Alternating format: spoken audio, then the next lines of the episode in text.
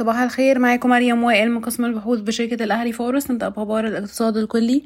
ارتفع العجز التجاري لمصر بنسبة عشرة فاصلة تلاتة في المية ليصل إلى تلاتة مليار ومتين وأربعين مليون دولار في سبتمبر مقارنة باتنين مليار وتمنمية وأربعين مليون دولار في نفس الشهر من العام الماضي.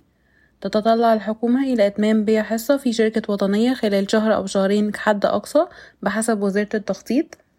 رفعت الحكومة الدعم المقدر للمنتجات البترولية في العام المالي 23-24 بنحو 9% إلى 130 مليار جنيه وذلك بسبب الافتراضات الجديدة لارتفاع أسعار النفط.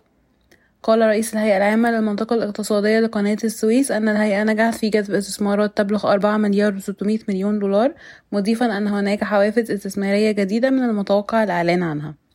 ننتقل أخبار القطاعات والشركات.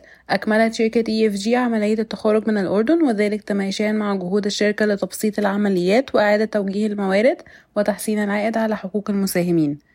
نفت شركة أم أم جروب ما تتواليه الصحف المحلية عن وجود اهتمام خليجي بالاستحواذ على حصة في الشركة بسعر يتراوح ما بين 8 إلى 9 جنيه للسهم.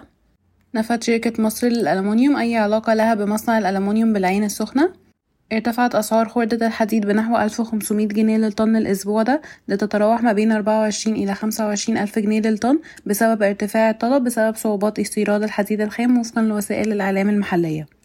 وفقا لهيكل الملكية المؤقت الذي نشرته شركة أبيكو أمس ستمتلك شركة أكديما حصة 60% في الشركة العربية للمواد الخام الدوائية Arab API وستمتلك شركة أبيكو التابعة لها 30% وستمتلك المنطقة الاقتصادية لقناة السويس 10% يمكن أن يتغير الهيكل النهائي للمساهمين بعد الانتهاء من دراسات الجدوى الجارية. شركتان أمريكيتان تخاطبان الحكومة لإنشاء مصانع بقطاع الدواء بحسب ما ذكرته الصحف المحلية.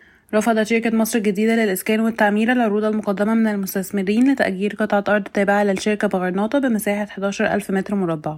انخفضت أسعار النفط لليوم الخامس على التوالي أمس مع استمرار معنويات السوق الهبوطية على الرغم من موافقة بعض أعضاء أوبك بلس على خفض الإنتاج طوعا الأسبوع الماضي وانخفضت العقود الآجلة لخام برنت بنسبة أربعة في المية تقريبا إلى أربعة وسبعين دولار وأربعة وعشرين سنت للبرميل وهو أدنى مستوى لها منذ يونيو بسبب المخاوف بشأن الطلب العالمي. دعت شركة سيدي كرير أمس إلى اجتماع مجلس الإدارة لمناقشة الموازنة الاستثمارية لعام 2024 ومناقشة المشاركة في رأس مال الشركة المصرية للإيثانول الحيوي والمشاركة في إنشاء مشروع مشترك للطاقة والحرارة مع الشركة المصرية للإيثانول الحيوي. شكرا ويوم سعيد.